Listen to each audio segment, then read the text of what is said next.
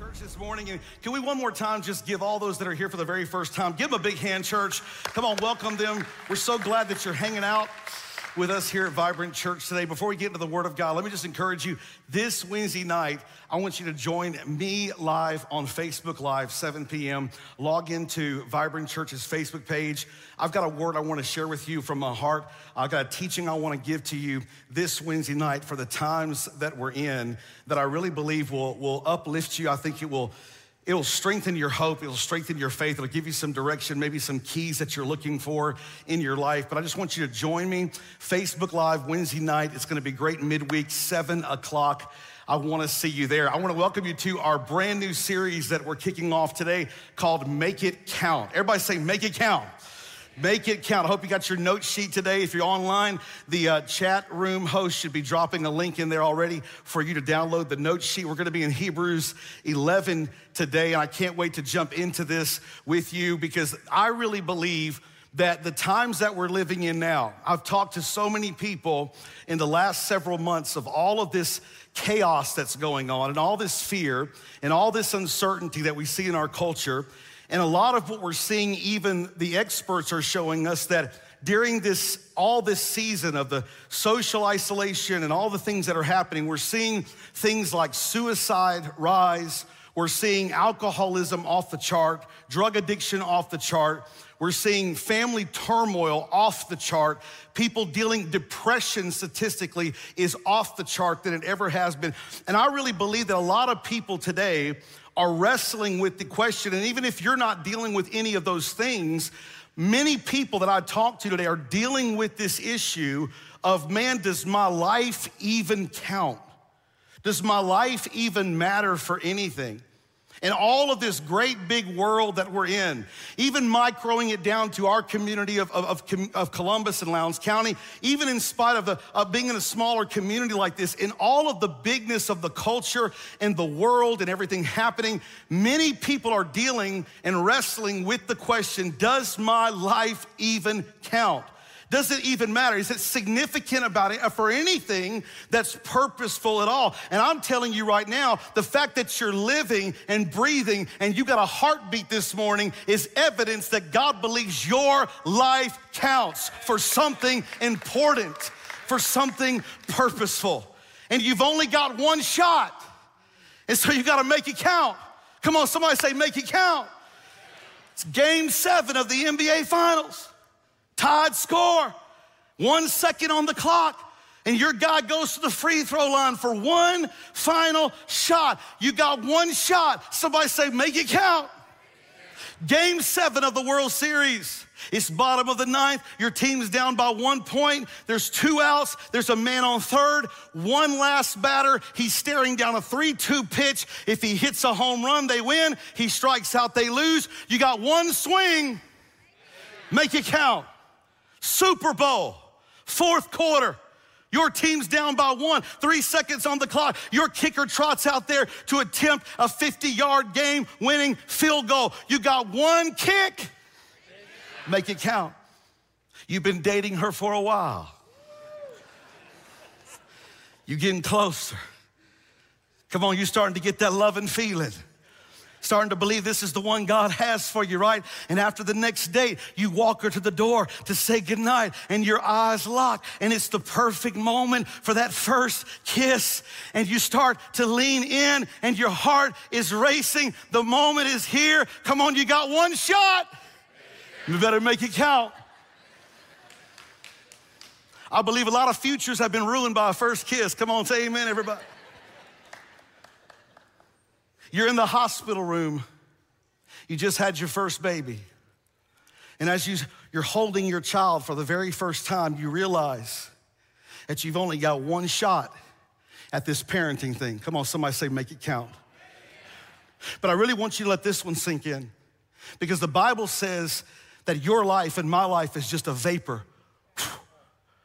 It's here and it's gone, just, just a vapor compared to eternity. The 50, 60, 70, 80, maybe 90 years that we live on this earth is just a vapor. You've only got one life, you've only got one shot. Make it count. And this is gonna be our focus over the next few weeks.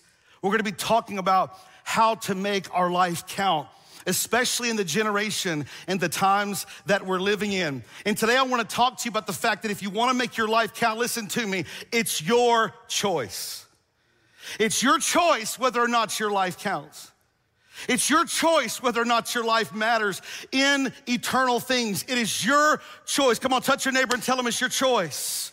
It's your choice. And today we're going to look at Moses, who I consider to be the greatest person in the Old Testament for numerous reasons. He got the 10 commandments from God. He led the children of Israel out of 400 years of slavery in Egypt. He wrote the first five books of the Bible. He was used in a bunch of different miracles and he was just an amazing man. So many things that he accomplished for the Lord. Why did God choose Moses? It's very simple. It's because Moses chose God. And it's because Moses made a number of very important decisions. He settled four key issues that everyone has to deal with in their life. And I want to show you what they are. If you got a note sheet, write these down. These are four key issues that every one of us will deal with. First of all, there is the issue of identity. And that is the question of, you know, who am I? My identity. Next is the issue, right quick, it's the issue of responsibility.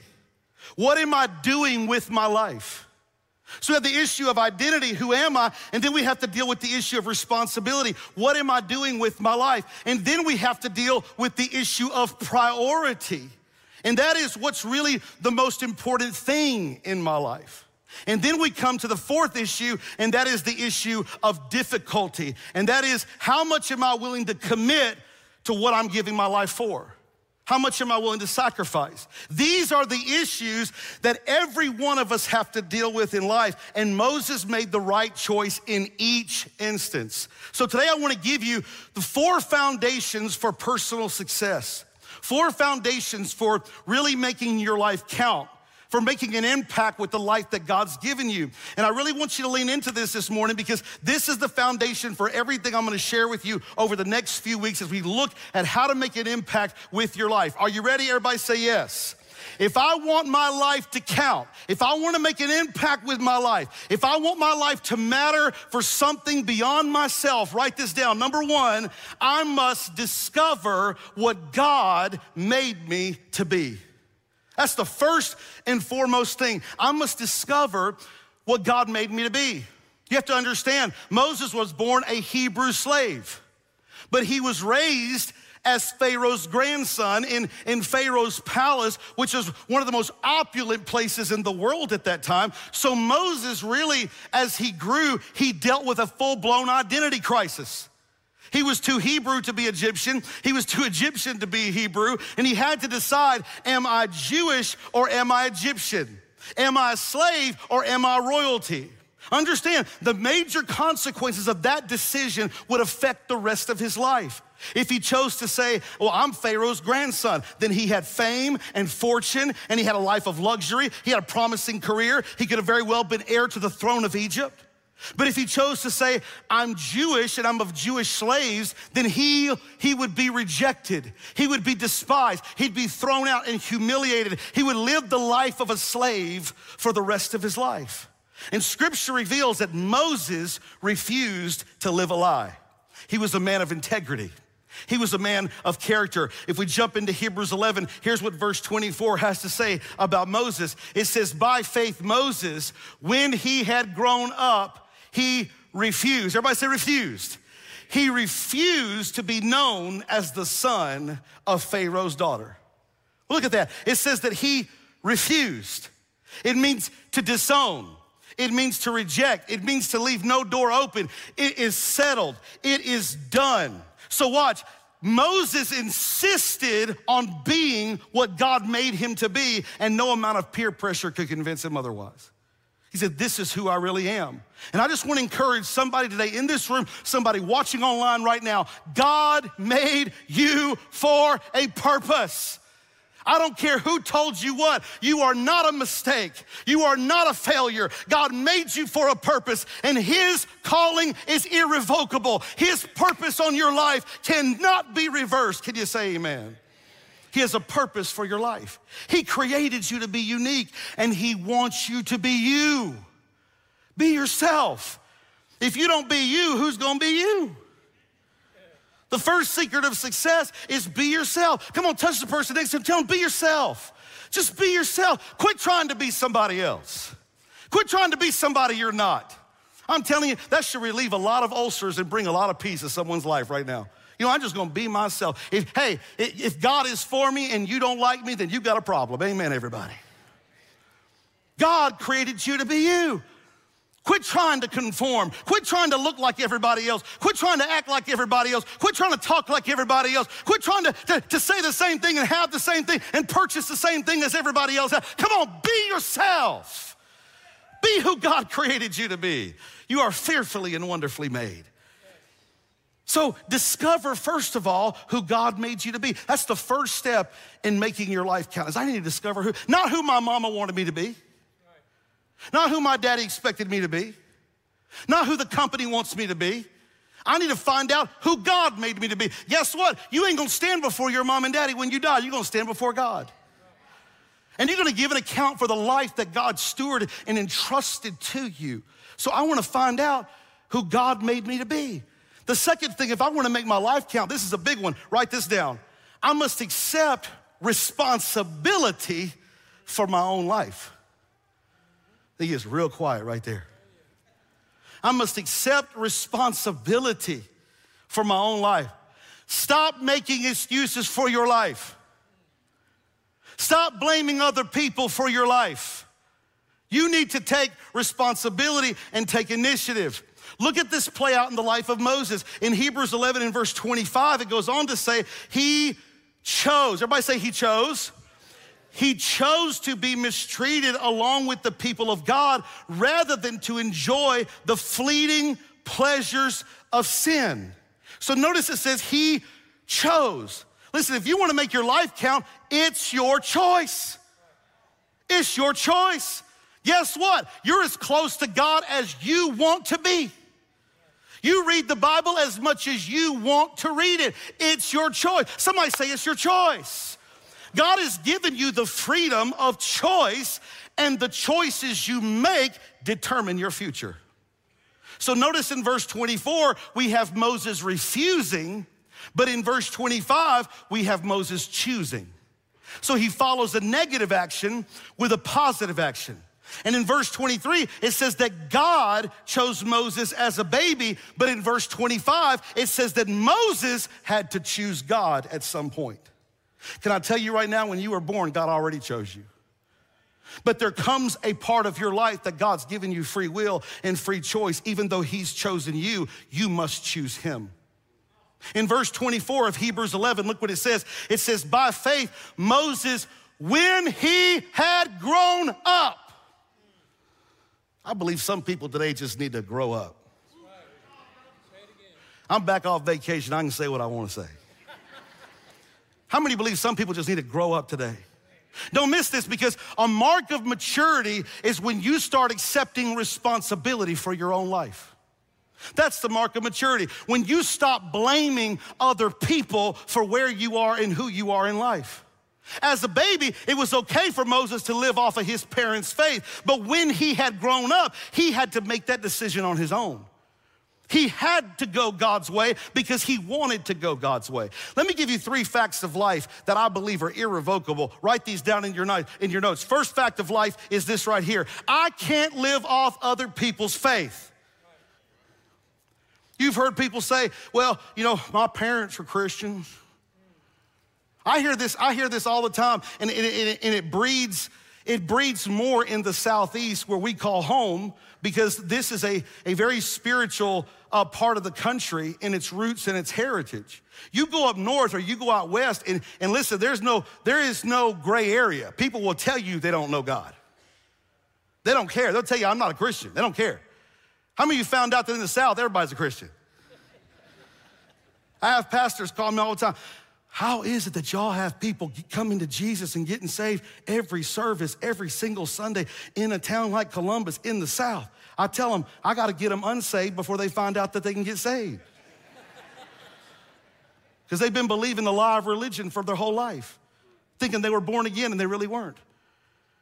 So yeah, I hear it all the time. When I ask people, when I meet people, sometimes I have people come to me in town or, wherever I'm at, and they'll say, "Hey, are you?" And they don't they don't necessarily attend at Vibrant, but they they recognize me or whatever, and they say, "Hey, are you are you the pastor of Vibrant Church?" Yes, I am. And I, sometimes I'll just for fun ask them the question, "Are you a Christian?" You know the answer I get? 99.9999999% of the time. It's this right here. Oh, yeah, I go to such and such church. I didn't ask you where you went to church. Going to church doesn't make you a Christian, just like going to McDonald's don't make you a hamburger. That's good preaching right there. You could tweet that. That's a tweetable moment. Hallelujah. But you hear it all the time. I hear people say, or, hey, are you a Christ follower? Oh, yeah, my parents were Christians. Well, my dad was a missionary. Well, my husband and wife, they're a believer. So what? You need a personal relationship with God through Jesus Christ yourself. Some of you are teenagers. Listen to me, teenagers. It's time to grow up. You need to quit living off the spiritual apron strings of your parents and get your own faith. Walk with God yourself. Listen to God yourself. Get in God's word yourself. Learn to his ways and his voice yourself. Learn his power on your own. The Bible says when Moses grew up, he chose. Everybody say he chose. So the first the first fact of life is you can't live off other people's faith. Let me give you the second fact of life, and it's this right here. I can't blame others for the direction of my life. I can't blame other people for where I'm at right now. Now, society says the exact opposite. Society says it ain't your fault. You're a product of your environment. Just blame other people for your messed up life. So you made a series of 150 bad decisions, but it's somebody's fault 10 years back. Ah, this is good preaching right here. You can't blame other people for the direction of your life. The way you spell blame is be lame.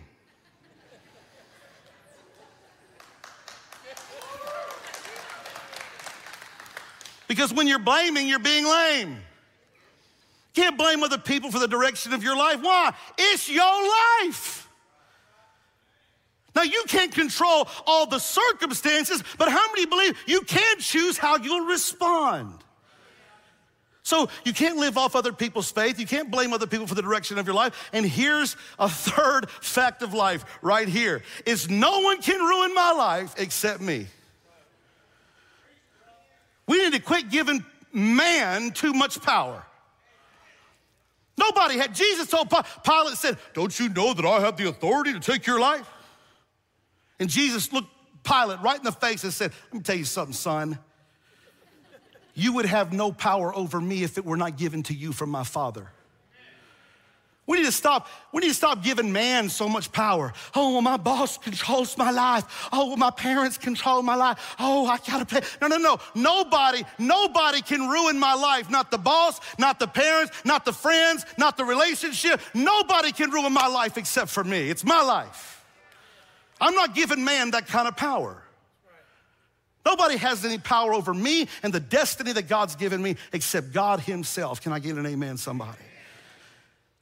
No one can ruin my life except me. And therefore, I am free to choose how I respond. And so, if I want to make my life count, I must discover what God made me to be, and I must accept responsibility for my life, for my own life. Here's the third, here's the third principle. If you want to make your life count, it's this right here, write this down.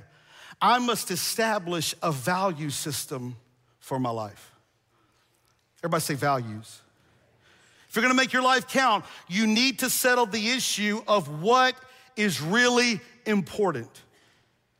Clarify it in your life. Moses clarified his values and his priorities. In Hebrews 11, in verse 26, it says that he regarded, everybody say regarded. He regarded disgrace for the sake of Christ as of greater value than the treasures of Egypt because he was looking ahead to his reward. He was looking ahead. So notice it says that he regarded. He regarded. The word means to evaluate.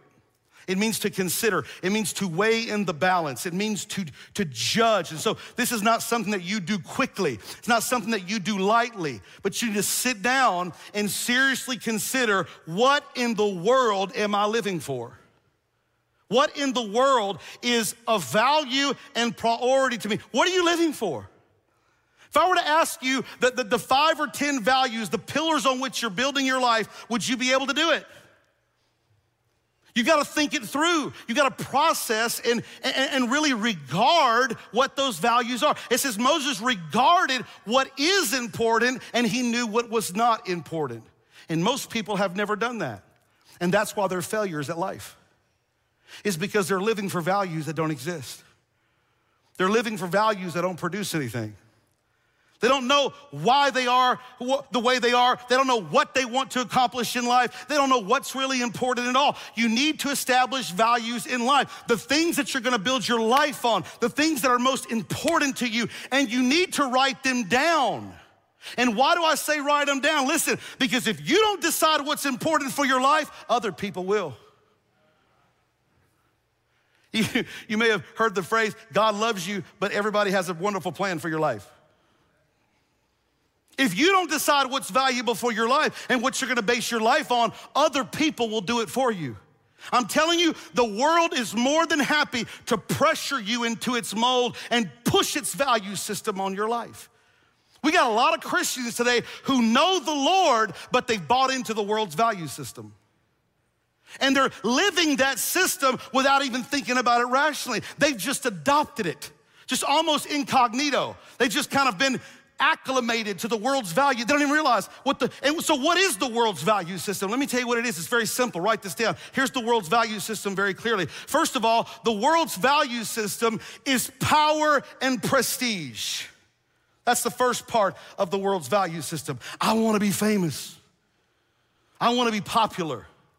I want power. I want authority. I want control.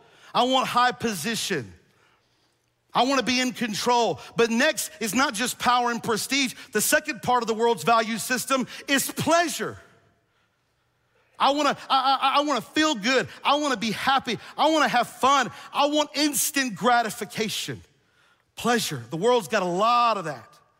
But the next part of the world's value system is possessions. Possessions. I wanna make a fortune. I wanna be wealthy. I wanna be filthy rich. Never forget, all temptation falls into one of these categories. Now, is God against you having authority? Is God against you having uh, a pleasure in your life? Is God against you having things? No, He just wants them to be in the proper priority. Seek first, Jesus said, His kingdom, and then everything else will fall in line, right? All temptation will fall in one of these three categories. In fact, if you're a parent, I just want to challenge you. Someday, I want you to sit down with your children and I want you to watch TV, what they're watching, look at what they're searching on the internet, and I want you to evaluate the commercials, evaluate the ads they see online. And you'll notice that every advertisement in the world falls under one of these three categories. It's either an ad to produce more pleasure it's either an ad to produce more power, you'll have more power and prestige if you have this or do this or look this way, or you could have more possessions if you buy into what we're doing. Every single advertisement is based on the world's value system to get you hooked into really an idolatrous position of worshiping one of these three things. Are y'all hearing what I'm saying? What's ironic is Moses by the world's standards, had it made. Moses had all three. He had power. He was practically heir to the throne of the most powerful country in the world at that time, the country of Egypt. He had pleasure. I mean, every whim he had would have been satisfied in the palace of Egypt. He was on easy street, man. He had it made. He also had possessions. The wealth of the whole world was concentrated in the nation of Egypt at that time. Moses had it all. He had power, he had prestige, he had, he had possessions, he had pleasure. He had it all, but he walked away from every bit of it. Moses walked away from the very three things that we spend our lives trying to get. and accomplish. Why? Because he knew, listen, because he knew they don't last. None of these things last. The world's values do not last. They won't last 50 years from now, much less will they last in eternity. Moses said no to the world and he said yes to God. See, you've got to realize when you say yes to God, it means you've got to say no to certain other things. And I'll be honest, it's way easier to say yes to God than it is to say no to other things. You see, we want Christ plus all the things the world offers.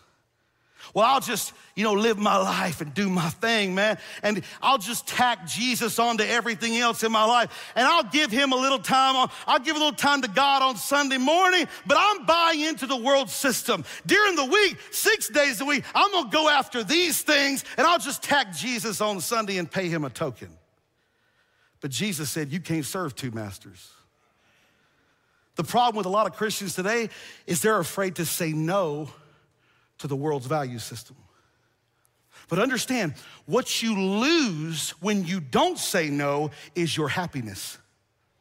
And do you know why? Because compromise only makes you miserable when you're trying to live for Jesus and live for the world at the same time. It can't be done. It will make you miserable. Listen, I've been, I've been doing this for a long time, and I can't tell you how many Christians every year I talk to who are miserable, who are bound up in their heart, who feel like they're in a straitjacket, who are constantly heavy. And the reason why is because they're trying to live for God and they're trying to adopt the world's value system at the same time, and it don't work that way.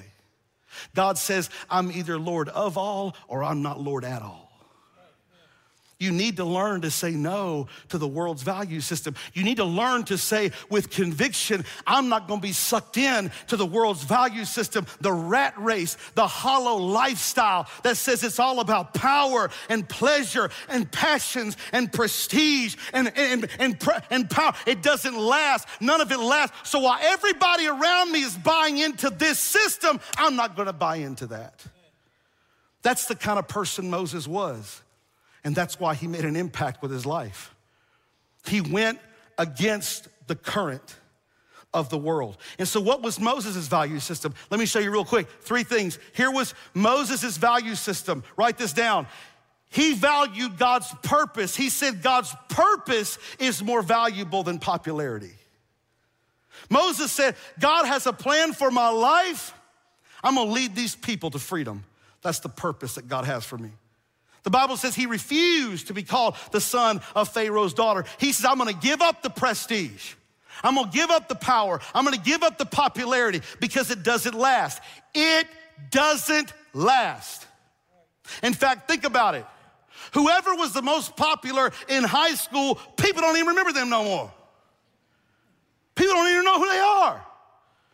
It's funny, you'll see them every once in a while because they hadn't grown up yet emotionally. They're in their 40s and 50s and still living a dream. You see them at the football game, at the high school football game, they're still wearing their Letterman jacket. all right, all right, all right. Still living a dream. Nobody even remembers them no more. Everybody's done moved on. Some of you were popular in high school, went to your 10 year reunion, nobody even knew who you were. It doesn't last. How many of you know one minute you're a hero, the next minute you're a zero? People couldn't care less. Pride, pride and prestige is fleeting. This year's superstars are next year's has beens. That's why you can't live for fame. Why you can't live for popularity. It's fleeting, it doesn't last. Moses said, I'd rather do God's purpose, I'd rather do what God has called me to do than to be in a place of power and prestige. He wasn't impressed by the popularity.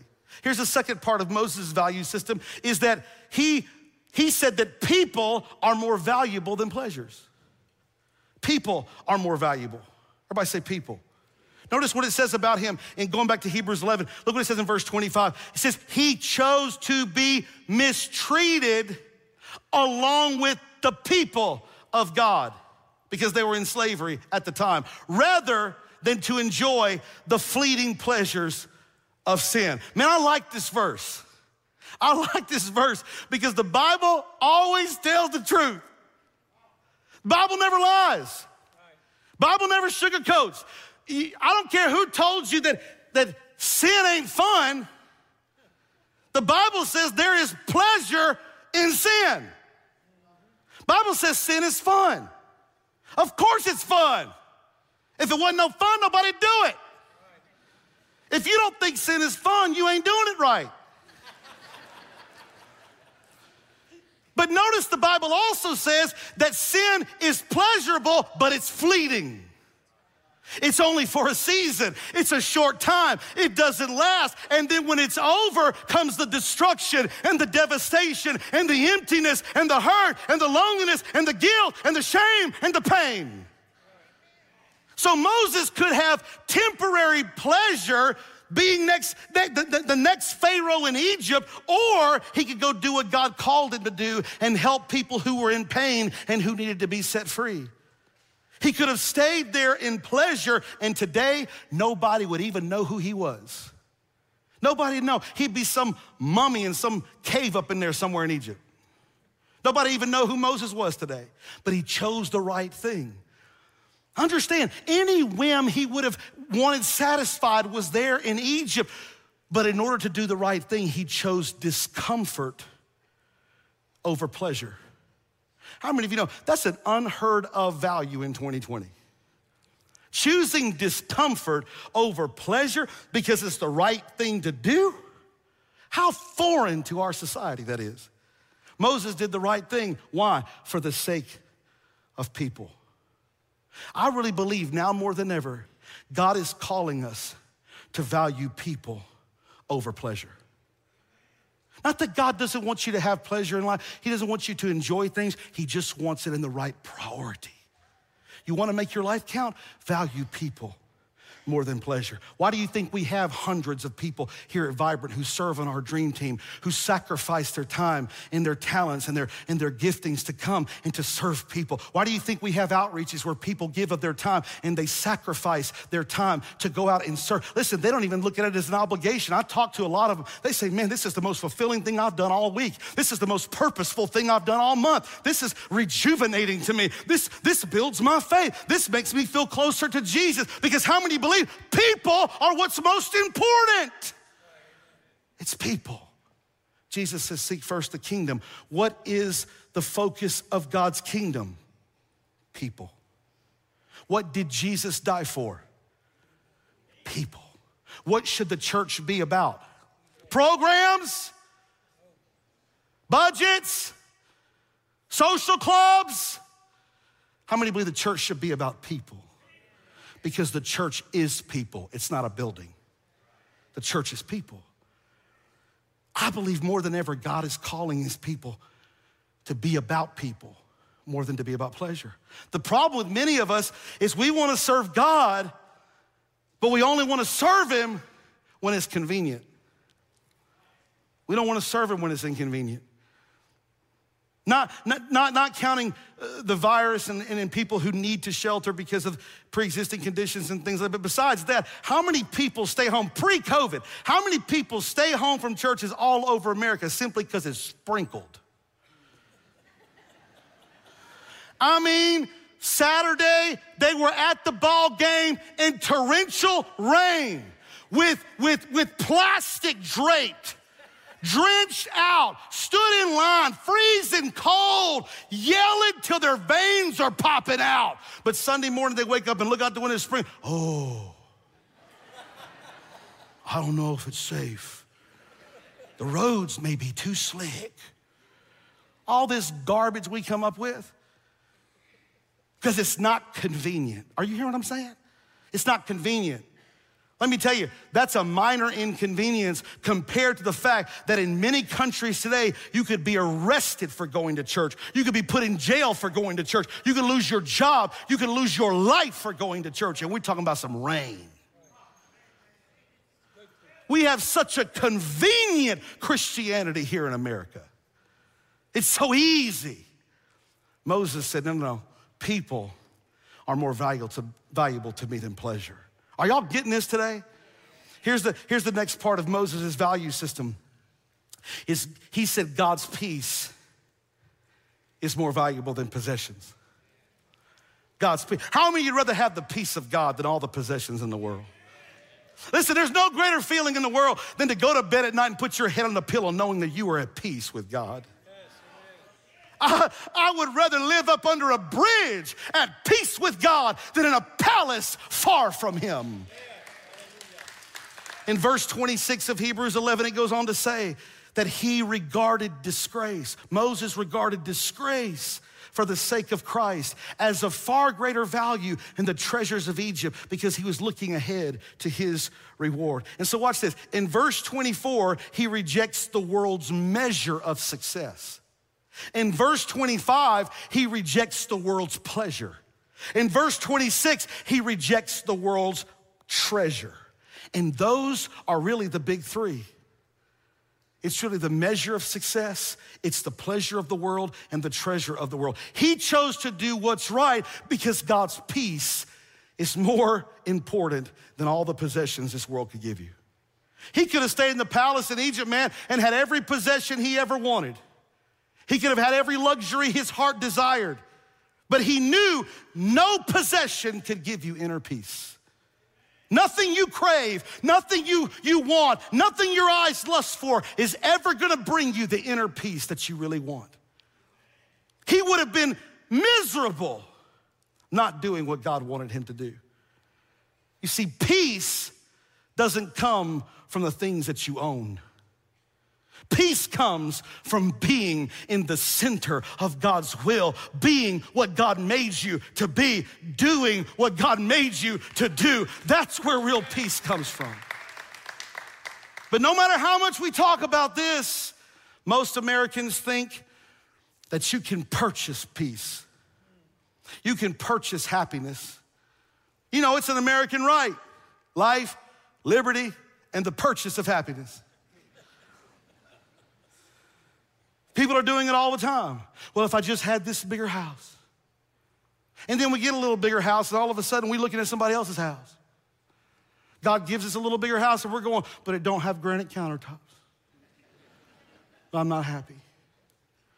So then we get the granite countertops, and all of a sudden it's, oh, but, but there's no, we don't have the nice wood floors like, like they do across the street at the Joneses.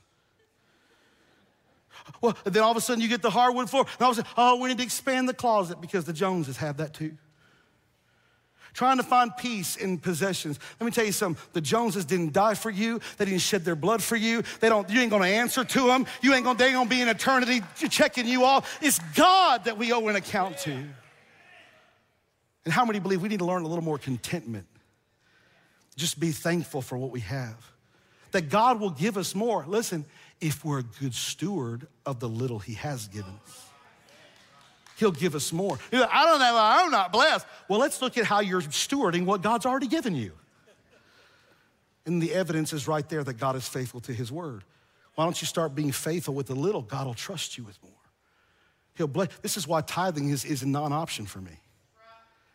People, I don't know, I'm not financially blessed. Do you honor God with His tithe? No. Well, there you go. Why would God trust? Well, you hear people say it all the time. Well, when I make more, I'll give, I'll give something to the Lord. No, you won't. No, you won't. If you can't take 50 cents out of a $5 bill, then you're not going to take $50 out of 500. It starts with the little things. Can I get an amen, somebody? So God doesn't have a, don't have a problem with you having possessions. He just wants your heart. He just wants your heart. And you see Americans just trying to purchase happiness, life, liberty, and the purchase of happiness, right? Well, if I just get this for Christmas, then I'll be happy. Will you still be happy in January? Or has the shine worn off? You know how you are when you get a new car, man, you save for you get, you're so excited, you get the new car for about, about three weeks, you love it. All of a sudden, the minute the new car smell's gone, well, this old thing. Man, a little scratch gets on. Oh man, this whole thing. Here's what Jesus said in Luke chapter 12. Jesus said, A man's life does not consist in the abundance of the things he possesses. My value has absolutely nothing to do with the kind of car I drive. See, my self worth and my net worth are two different things. Maybe I could afford any car I want, but that's not a value to me. And that's what we're talking about. What do you value? What matters most? The fact is, God's peace is more important than possessions. How many believe that's what counts, right? It's amazing to me. Moses could have, Moses had all three things, man. Moses gave up the very three things that we spend our lives trying to get pleasure, possessions, and prestige and power. So, what motivated this guy? What made him do that? What made him live that way? I love this. In verse 26, it says this about Moses because he was looking ahead to his reward. That's what made him do it. Come on, Moses had perspective. Everybody say perspective. What motivates you to reject the world's value system and accept God's value system for your life? It's your perspective. It's all in what you're looking at. Are you looking at the here and now or are you looking ahead toward eternity? Most people live for the here and now, totally unaware of the fact that they're gonna spend way more time on that side of eternity than the 60, 70, 80 years that they live on this earth. Is that wise? No. You need to know your values determine, or your vision, your values are determined by your vision. Whatever you're looking at is what you're valuing. Whatever you're looking at is what becomes most important to your life. So, what are you focusing on? What are you looking at? What's most important to you in your life? Things that are going to last, or are they things that won't even last 10 years from now, much less even in eternity?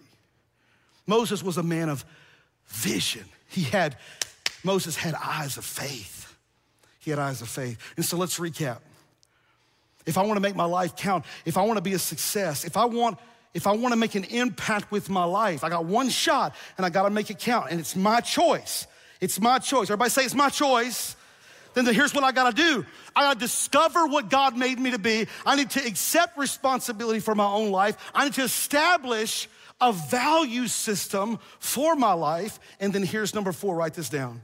Never take my eye off the goal never take my eye off the goal. I love it because Hebrews 11, going back to verse 27, it says this by faith, it says Moses left Egypt not fearing the king's anger. Watch this. He persevered because he saw him who is invisible. Don't miss this. You must visualize your goal. You got to focus on it. Successful people are focused people. They know how to focus on one thing and they attack it. You constantly keep it before you. Why is vision so important? Because the secret of success is persistence, and the secret of persistence is vision. Vision pulls you forward so that when you want to give up, you don't. You have your eyes on the ultimate reward. You don't give in and you don't give up for nothing and for nobody. Look again at verse 27. I want you to see this. It says that by faith he left Egypt. It says, therefore, since we are surrounded by such a great cloud of witnesses, let us throw off everything that hinders us and the sin which so easily entangles, and let us run with what? Perseverance the race that is marked out for us. Let us do what? Fix our eyes on Jesus. It says in verse 27 that by faith he left Egypt. Moses left Egypt fearing the king's anger, but it says he persevered. He persevered. He persevered. The key to success is that Moses had tremendous endurance.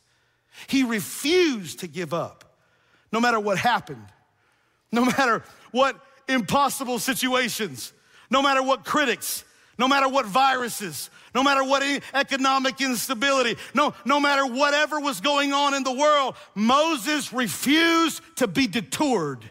He refused to give up. And understand that Moses also spent his whole life waiting. Watch this. From the time that God gave Moses the vision and the dream of setting free the nation of Israel after 400 years of slavery to the time that that dream was fulfilled and they were ready to go into the promised land. Watch, It was 80 years. 80 years between a dream and the fulfillment of the dream. Could you wait that long and not give up?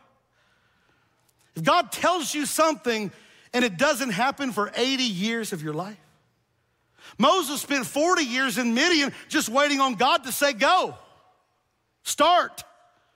Let me ask you do you ever get tired of waiting on God? Do delays tempt you to give up? Have you learned the difference between no and not yet? And see, one of the big things that we have to understand is that God's delays are not God's denials. Just because God delays something doesn't mean he's saying no, he's just saying not yet. And that's really one of the big tests of faith. One of the big tests of faith is how long can you wait? How long can you wait? You must keep your eyes on the vision. Keep your eye on the goal. Keep your eye on what counts in life so you do not get discouraged. Are y'all getting this today? I saw a picture one time of the sun shining through a rock that had a hole in it. And the caption said, Obstacles are what you see when you take your eye off the goal.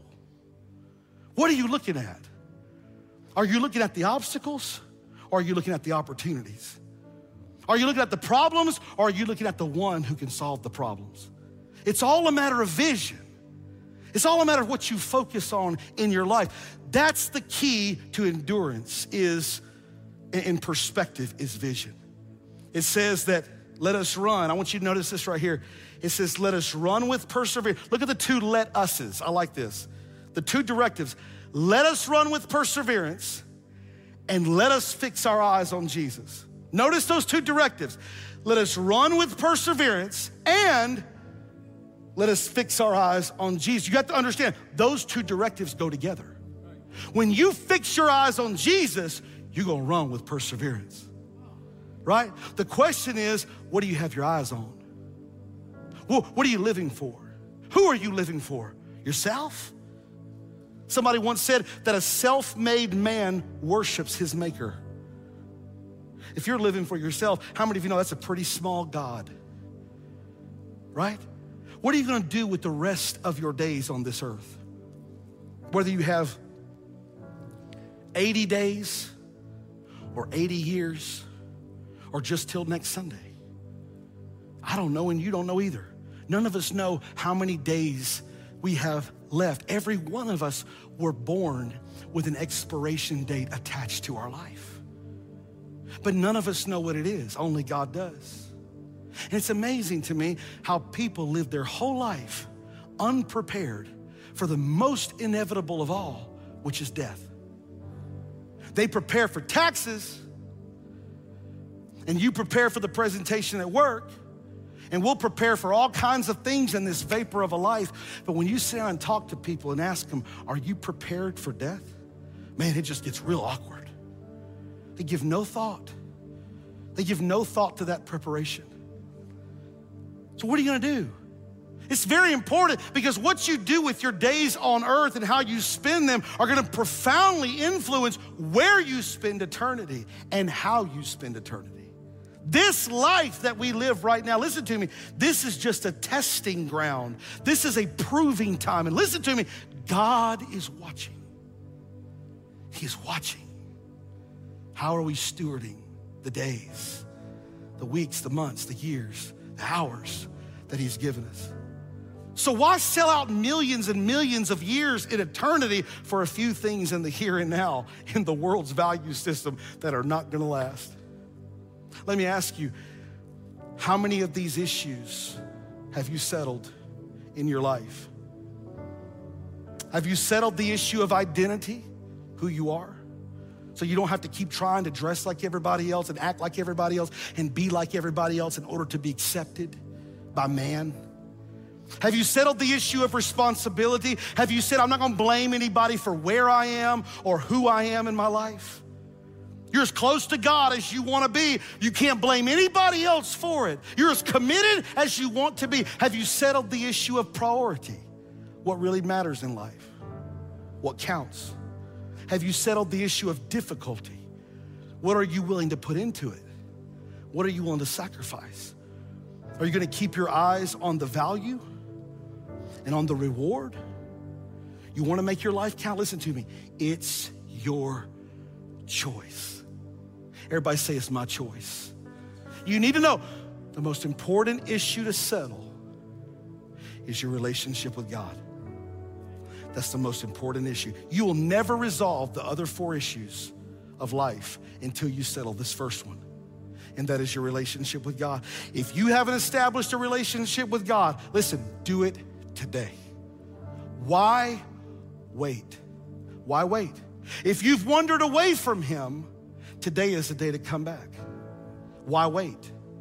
I don't understand people who would put off the most important thing in life. Say yes to Jesus today. Stop fighting him. I like what Jesus said to Paul when he knocked him off his high horse on the road to Damascus. He says, Why are you kicking against the goads? In other words, why are you fighting me? Why are you fighting against me? I believe God's wrestling with some of you in this room. He's been wrestling with your heart, and you think you're all good just because you go to church because you know some songs, you know some scriptures. Maybe you go to a small group, maybe you serve on a dream team. Do you know that it's possible to do all those things and your heart still be far from Jesus? It doesn't matter what, all the religious trimmings, they have their place and they are important. And I believe all those things I mentioned are huge important to your spiritual life, but not if you haven't established a relationship with God or come back to Him because you've wandered off and you know who you are, right? Say yes to Him. Make it count. Make it count. Everybody say, make it count. Make your life count. Make it count by saying, God, you made me for a purpose, and I want to start living for that purpose today. I want to go your way. I want to accept your values. I don't want the world's values anymore. Now, I want you to know it will cost you. It'll cost you to be a Christian. It's free for us, but it cost Jesus. It cost Jesus his life. It cost him his life, and listen, it will cost you your life. When you become a Christian, when you become a follower of Jesus, you give up everything you've got, but then you've never had it so good. How? Because how many of you know you cannot outgive God? Come on, somebody. All of a sudden, you'll say, This is why I'm made. This is why I'm here. Come on, this is what counts. These are the values that are gonna last. How many of you wanna make your life count today? Amen? Come on, did you receive this today, everybody? Did you receive the word? I want to encourage you not to miss one Sunday of this series over the next few weeks because we're going to go we're going to go more specific and more deeper into how to make our life count for something bigger than us. Every head bowed, every eye closed this morning. No one moving around. I want everyone to reverence this moment for those of you that are watching online. I'm speaking to you too. Everyone under the sound of my voice today. I really believe there's not a person in this room, there's not a person online watching with us right now who does not want their life to count. I believe if I ask for a show of hands this morning, how many of you want your life to count? 150% of you would raise your hand and say, Yes. Oh, I just want my life. I don't care how old you are. I don't care if you're a teenager. I don't care if you're in your 80s. As long as you have breath, God has a purpose for you, a vital purpose for you. Every one of you would say, I want my life to count. But have you settled these issues? I'm talking to you first, follower of Jesus, believer, Christian. I'm talking to you first. Have you settled the issue of identity? Do you know who you are, who God made you to be, or are you too busy trying to become what everybody else wants you to be? Have you settled the issue of priority? Do you know what matters most? Do you, do you know what values that you're going to live by? Have you settled these issues? The issue of difficulty? What are you willing to sacrifice for it? Have you settled the issue of the heart? And whose life am I living anyway? Follower of Jesus, if you want your life to count, you got to be like Moses. It's got to be 100%. It's got to be, you know what? I'm rejecting the world's value system. I'm saying yes to God's value system. I don't want to be what the world wants me to be. I don't want to be what my parents want me to be, what my spouse wants me to be, what my boss wants me to be, what my friends want me. I want to be who God wants me to be. It's going all in 100%. Your life and my life will never count for eternity until our life is 100% surrendered to Jesus. So, all over this room, as heads are bowed and eyes are closed, first, I'm talking to those of you who are followers of Jesus. Maybe you see yourself in one of these, one of these four things that we wrestle with, these identities, all these things that we have. Maybe you see yourself wrestling today with some of these things, these four realities of life. And you just say, man, pray for me, Pastor. I, I want, I want my life to count. Oh, man. I just want to be at peace with God. I want to be like Moses, man. I, I, I, I want to go all in. I want to be focused, man. I want to, I want to fix my eyes on Jesus more than I am right now. I've been a little distracted by the things of this world and even by the chaos of this world. And man, today the Holy Spirit has just got my attention and I'm refocusing my vision because what I'm focused on will determine my future. And I just want you to pray for me. If that's you this morning, follower of Jesus, just lift your hand. I want to pray for you right where you are. All over this room. Online, I want to pray for you. Father, I pray in the name of Jesus that you touch your people today. I thank you for your word. God, I pray that you would help us to be people that live our lives for something greater than this world. Help us to be like Moses and put others in our focus. It's all about people. Help us, God, to not place power and pleasure and possessions as of greater value than people, than your peace in our life, than your purpose that you created us for. God, draw us closer to you as your people.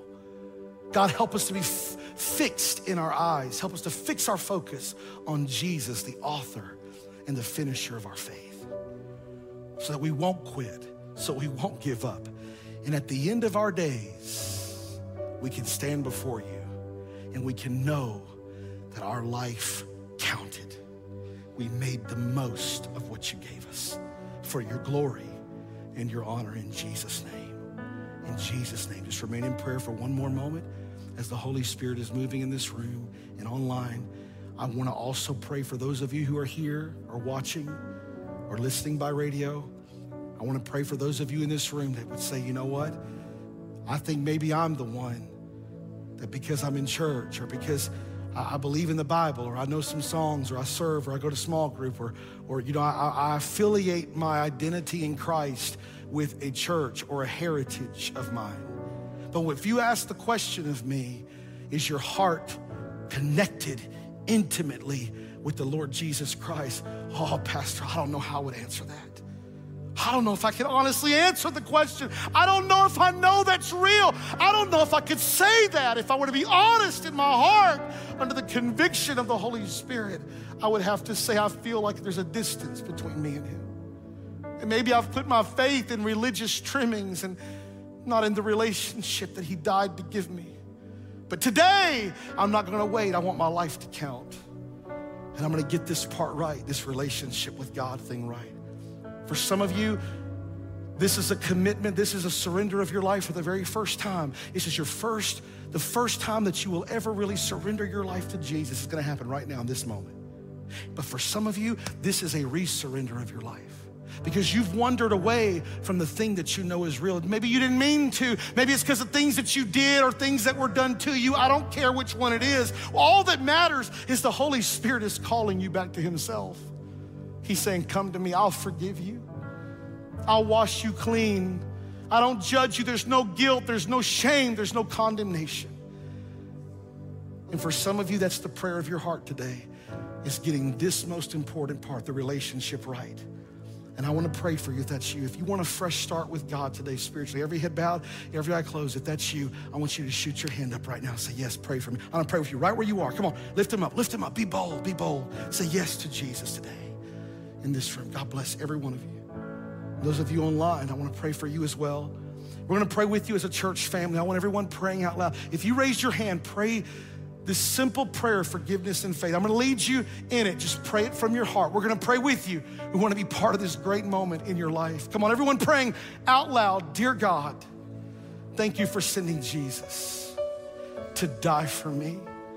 Forgive me of my sins. Wash me clean. I surrender my whole life completely to you. Fill me with your spirit. Teach me to live for you. Thank you for a fresh start. In Jesus' name. And everybody said a big amen. And the church gets excited when people come to Jesus. Amen. That's what it's all about. Listen very quickly as you remain seated. If you did raise your hand and pray that prayer with me, would you do me a favor? I want to know who you are. We want to know who you are.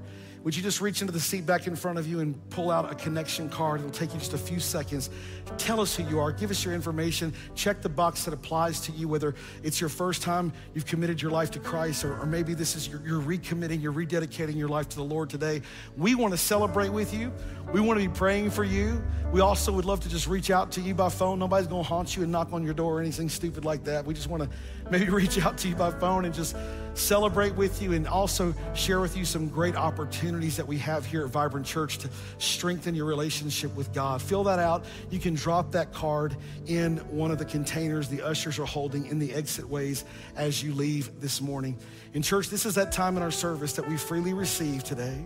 And I want us to do what we always do, and I want us to freely give. I want us to be generous to God today. And I want to share with you there are three ways you can do that. For those of you that are in the building and you want to give physically, most many of you do that. You can use the envelopes and the seat backs in front of you, and you can drop that in the containers the ushers are holding in the exit ways. You can also give uh, online. You can go to our website. You can go to vibrantchurch.com slash giving. It's safe and secure. You can give that way. Or you can do what most people do, and you can text to give. You can text the word vibrant to 77977 and it'll give you a safe, secure way to be a part and to partner with us that way as well. You can also participate online if you're watching this. We'd love to have you participate and partner with us in reaching people for Jesus Christ. I'm telling you, God's touching lives, even in spite of the pandemic we're in. We're seeing God moving away here that is unprecedented. And let me just tell you this I know you've heard other people have said this to us on this platform. But I'm telling you, what God's doing here at Vibrant Church is unprecedented. It's really phenomenal. I talk to pastors all over the country every week. Churches this size, even bigger. And let me tell you something what we're do- seeing happening here is an anomaly. We're right now hovering between 40 and 42% of our pre COVID attendance at church. And you may think, well, that's kind of low. Well, let me tell you what the national average is. Right now, I talk to guys this pastoring churches this size and bigger right now that 15% is if they're lucky. 15%, 20%. Some of them are at 10% of pre COVID in person gathering. And I have pastors that call all the time, bro, what is going on there? This is, that's incredible. All I can say is, man, the Holy Spirit is moving in spite of the difficulties that we're living in. How many believe God will establish his church and the gates of hell will not prevail against the church? So, why am I telling you this? I'm telling you this because the kingdom, how many believe the kingdom of God is worth investing in? I said, how many believe the kingdom of God is worth investing in, right? It really is. People are what matter. And when you give to the Lord through Vibrant Church, when you return the tithe to Him, like we do on in this moment, listen, you are giving for lives to be changed. The people who just came to Jesus is because of your generosity and your faithfulness. Also, don't forget about our Giving Hope outreach. I know you heard about it. It's our big Christmas outreach that's going on this Christmas. We need your help. Let's put people in front of pleasure this Christmas. There's a lot of hurting families during this time of of the year, especially this year. And this is a way that we get to let parents be the heroes to their kids. We don't give, we're not giving them, we're not opening up the church as a shopping mall for them to come through and get gifts to go tell their, oh, this was sponsored by Vibrant Church. No, no, we want them to tell, this is for mom and dad. They don't even, their kids don't even have to know that it was because of the generosity of our people that let them have Christmas with their kids. A lot of hurting people. This is another way even above your tithe and your giving and your offerings, that we can be a part of putting people ahead. I want you to go to the Giving Hope Outreach booth and just ask questions of how you can be involved. It's very simple. And let's bless a whole bunch of people this Christmas. Amen, everybody. Father, I thank you that you've given us the opportunity to give today. Lord, bless the resources, bless the giver abundantly. Use the resources for your glory. In Jesus' name. And everybody said, Amen. Would you stand to your feet today? And right before you walk out the door, I just want to pray a blessing over your life. Would you open up your hands before the Lord? I just pray the Lord would bless you and keep you. May He make His face shine on you. I pray that He give you peace and that He comforts you in Jesus' name. And everybody said, Amen. God bless you guys. Have a great week. I'll see you Wednesday night on Facebook.